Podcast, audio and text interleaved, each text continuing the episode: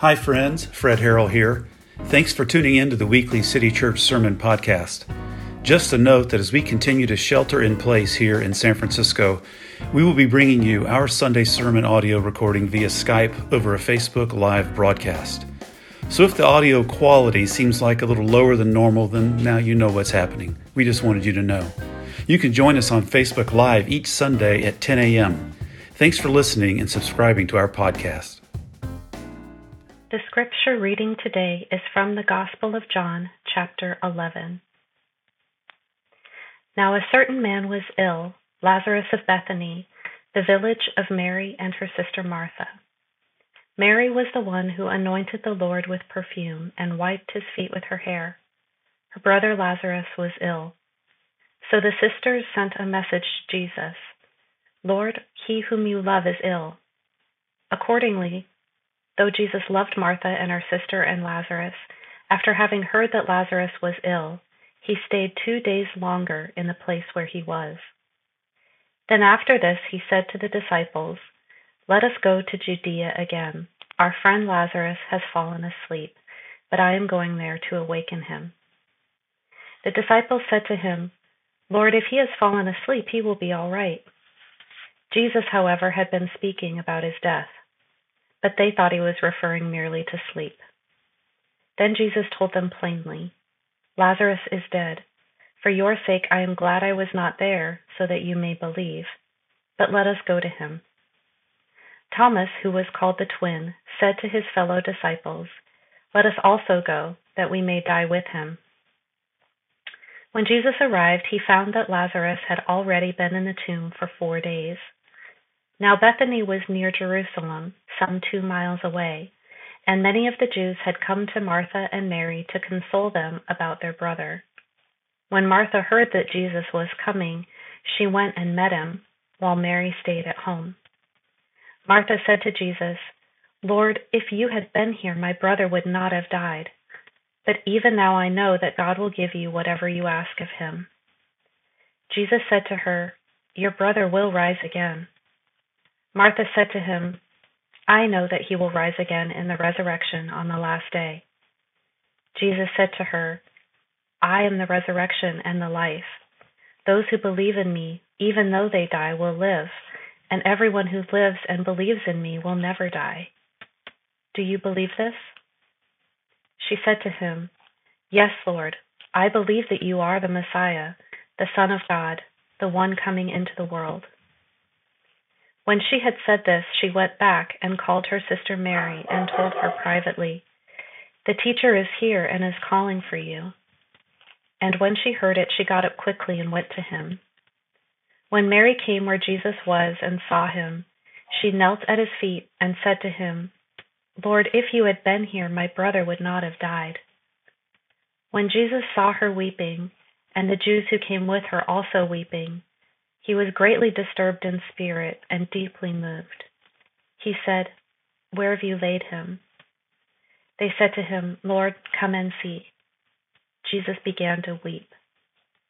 So the Jews said, see how he loved him. But some of them said, Could not he who opened the eyes of the blind have kept this man from dying? Then Jesus, again greatly disturbed, came to the tomb. It was a cave, and a stone was lying against it. Jesus said, Take away the stone. Martha, the sister of the dead man, said to him, Lord, already there is a stench because he has been dead for four days. Jesus said to her, Did I not tell you that if you believed, you would see the glory of God? So they took away the stone. And Jesus looked upwards and said, Father, I thank you for having heard me. I knew that you always hear me, but I have said this for the sake of the crowd standing here, so that they may believe that you sent me. When he had said this, he cried out in a loud voice, Lazarus, come out. The dead man came out, his hands and feet bound with strips of cloth, and his face wrapped in a cloth. Jesus said to them, Unbind him and let him go. Many of the Jews, therefore, who had come with Mary and had seen what Jesus did, believed in him. The word of the Lord. Let us pray, friends. Gracious God, meet us here this time as we gather together online. Help us to know that your presence is right here with us right now.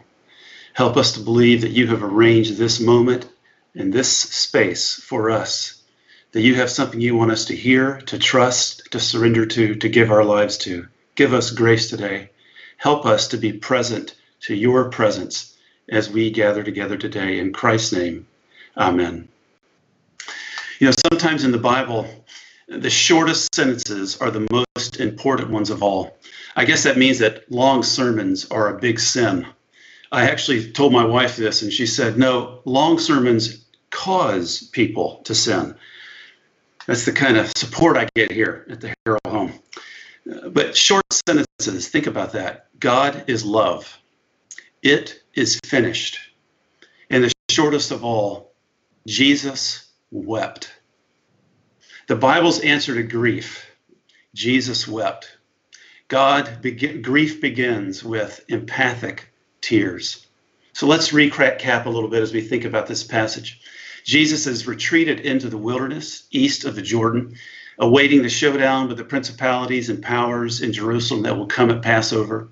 Then something happens that draws Jesus out of the wilderness east of the Jordan in that seclusion back into the dangers of Judea. It's so dangerous for Jesus to return to Judea that Thomas, upon hearing of Jesus' plan to go to see the dead Lazarus in Judea, he says, Let us also go that we may die with him. As far as he was concerned, it was that dangerous. But what we learn about grief in the midst of this story is the different parts of it. Like, for example, first off, the exasperation of grief. Martha in verse 21 and Mary in verse 32 both have the same thing to say. It's both a statement of belief and a statement of blame. They say this to Jesus You could have done something about this, but you waited and you did nothing. And that's what we say. You know, as a pastor, I have walked into a hospital room with the smell of death still in the air, and I've never heard someone say to me, If you had been here, this wouldn't have happened. So it's quite the statement of belief for them to say this about Jesus. In grief, we look for scapegoats. Often God gets to play that part, or the preacher who talks about God. And you know what? It's okay. Grief is exasperating. I want you to know that Jesus never rebukes them for saying this to him. He never tells them to be quiet. He never tells them to bypass their feelings or to trot out a super pious God statements or to live in denial or to keep a stiff upper lip. He allows, encourages them to be fully human. And he'll meet them in the exasperation and heartache and chaos without judgment. However, sheltering in place makes you want to shake a fist at God, God can handle it without judgment because God knows what grief feels like. You know, I don't know why, but for some reason, Trelly and I have been eating our lunches here, sheltering in place, standing up in the kitchen. It's not like we're in a hurry to go anywhere. It reminded me yesterday of my dad. He used to joke that if you eat standing up, you don't gain weight. It doesn't get stuck here, he would say, pointing to his belly. But here's why dad came to my mind yesterday. Because 17 years ago, Yesterday, my father passed from this life to the next. I felt the grief again. It's not the same as it was 17 years ago, but it's still there. Earlier in life, I think I would have repressed it, but yesterday I allowed myself to feel it. I'd love to process a thousand things with him right now. This story of Jesus weeping tells me that God knows exactly how grief feels and that it is really it is a really important thing to know in the midst of a pandemic that God knows how grief feels. And even if Jesus knows full well he's going to make all of this turn around in just a few moments, Jesus still cries. Why? Is just because God knows what will happen doesn't mean that God is callous to what has happened. Jesus sees death as an intruder that violates God's shalom and peace, and frankly, he hates it. In verse 33, it says, He was greatly disturbed in spirit and deeply moved. That's a combination of anger and anguish, which means that the promise of good outcomes does not deny the right, does not deny you the right to tears and even rage right now. That is not being unfaithful, that's being human. This is that is being like Jesus. See, Jesus met the exasperation of grief with tears because death and loss and pain is real. And we don't have quick, ready, easy answers. But Jesus crying tells us that we have a God that steps into our exasperation and shares it. And what drives the tears of Jesus? It says there in verse 36 that those watching him cry said, See how he loved him. See, he must have cried so hard that it moved them to draw that conclusion. My therapist tells me that whenever I feel the tears of grief coming, that I should wring the rag.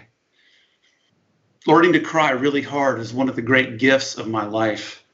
I think Jesus was doing that here. Jesus wasn't just shedding quiet tears, he was crying angry tears. He was angry crying. He was ugly crying. He was sobbing. He may have even been howling.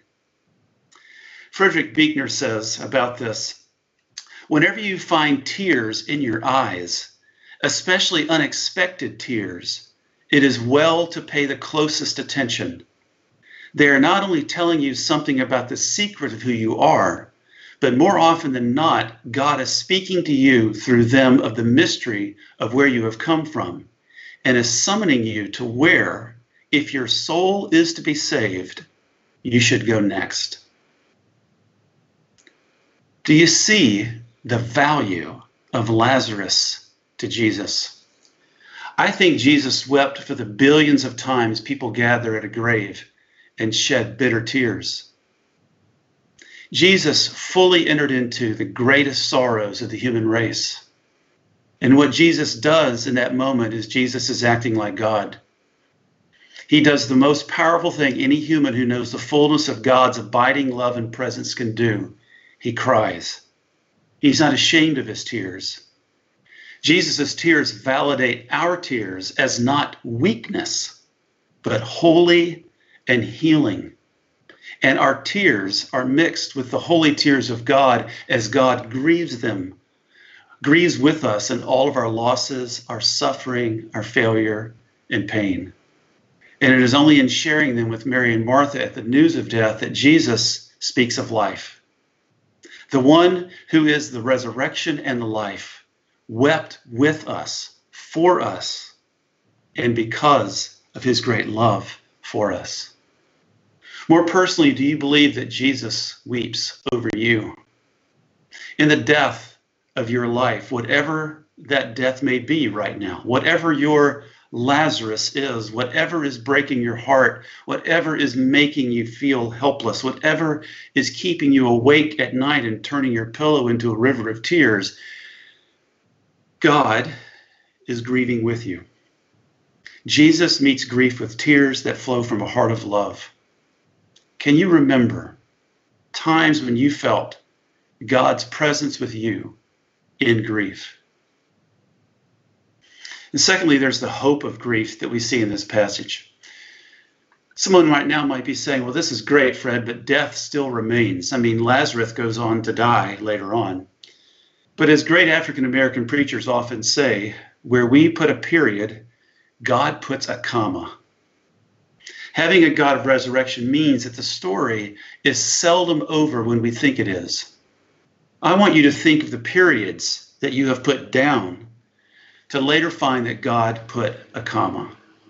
I want you to think of the periods you've put down and don't think there will ever be a comma. I want you to reason with me for a moment that if there is such a thing as a God of resurrection, then maybe, maybe I can have hope in a resurrection or redemption that I cannot now fully envision. I would go further to say that sometimes you have to put down a period and trust God with a comma. Sometimes your marriage has to die in order to experience resurrection, whether it's the resurrection of your marriage or the resurrection of your reclaiming your life in what had become a toxic marriage. Maybe you put a period down the terms of your relationship with your child. Your, the terms of relationship with your child has to die in order for them to grow up and for your relationship to experience resurrection. Maybe it's the relationship with your parents that has to die in order for there to be hope for a new and healthy relationship with them. Maybe it's the relationship you have with your friend that has to die in order for there to be a resurrection of health and authenticity. Maybe the relationship you have with addictive, addictive habits has to die in order for there to be a resurrected life of health and moderation. Maybe the relationship with your career or work has to die in order for there to be a life of balance and sanity. The cycle of death and resurrection is part of the DNA of the universe. It is, of course, the DNA of the good news that we proclaim.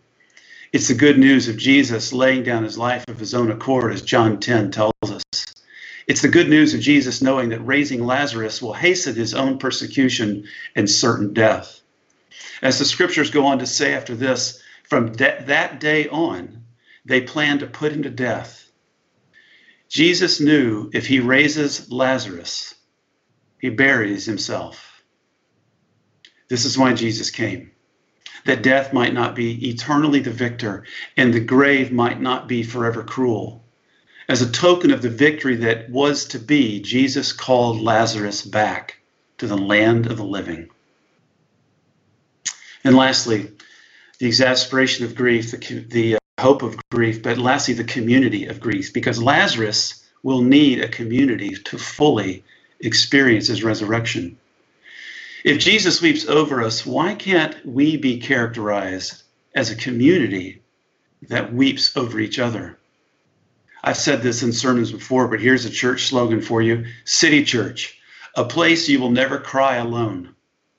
Because we need a community of grief to walk with us so our tears don't turn us into bitter, closed people. The pain, the loss, even the deaths in your life will not be neutral. They will either cut new grooves of depth and wisdom into your soul, or they will calcify your souls in bitterness obstinance, and cynicism. And that work requires community, requires each other. The community, perhaps, of therapists or supportive friends and chosen family, the body of Christ, all of us inviting each other into the grief that we carry during this uncertain time. And won't always result in perfect understanding. However, understanding is not the only outcome, it's just one outcome. Friendship faithfulness, solidarity, shared stories of life, however bewildering, is another set of outcomes that are possible and are indeed happening as we gather together in groups online. How are you finding the outcomes of friendship, accompaniment, solidarity, shared stories to be life giving for you right now? Feel free to share these in the comments with, with one another. But even in this miracle, it took a community. Jesus tells them, all of them, to gather together to roll away the stone. Jesus performs the miracle of the raising of his friend, but he leaves a vital part to that community of family and friends gathered around. Four days of Lazarus laying dead in the tomb. Since Jewish belief held that the soul left the body after three days, just in case we're wondering, Lazarus is really dead. And it will smell horrendous once that stone is removed. The Old King James Version uses this language for Martha Lord, by this time he stinketh. Yes, indeed. Except that the stench of death here meets the fragrance of the resurrecting power of God's Son. And just as Jesus walks right into the stench of that tomb, Jesus will walk right into our stench, crevices, pain, insecurities, our secrets, our places of damage, and call us out of that death, free us, and give us life. We're going to end today with a poem entitled Facts of Life, read by the author Patrick Ó Tuama I'm including it in today because it is as real and raw as this story. It tells the truth about life. And in the exasperation, hope, and community of grief with the God of resurrection, we can sit with one another together and resolve to love. The facts of life. That you were born and you will die, that you will sometimes love enough and sometimes not, that you will lie, if only to yourself, that you will get tired that you will learn most from the situations you did not choose. That there will be some things that move you more than you can say. That you will live, that you must be loved. That you will avoid questions most urgently in need of your attention that you began as the fusion of a sperm and an egg of two people who once were strangers and may well still be. That life isn't fair. That life is sometimes good and sometimes even better than good. That life is often not so good. That life is real and if you can survive it, well, survive it well, with love and art and meaning given where meaning's scarce. That you will learn to live with regret. That you will learn to live with respect. That the structures that constrict you may not be permanently constraining. That you will probably be okay that you must accept change before you die, but you will die anyway. So you might as well live, and you might as well love. You might as well love. You might as well love. Let us pray, friends. Gracious God, we are so grateful today that in Jesus Christ you show us that you are a God who cries with us. There's a lot of tears being shed in our community right now, and there are tears to come. And we are grateful that you are with us in our tears. You are with us in the exasperation of grief.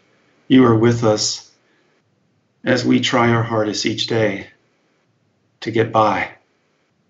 Give us grace, we pray, to know that you are always with us in our tears, that we can bring all of our emotions to you, and that you welcome every part of ourselves into your loving presence and heal us, we pray, daily, hourly, minute by minute.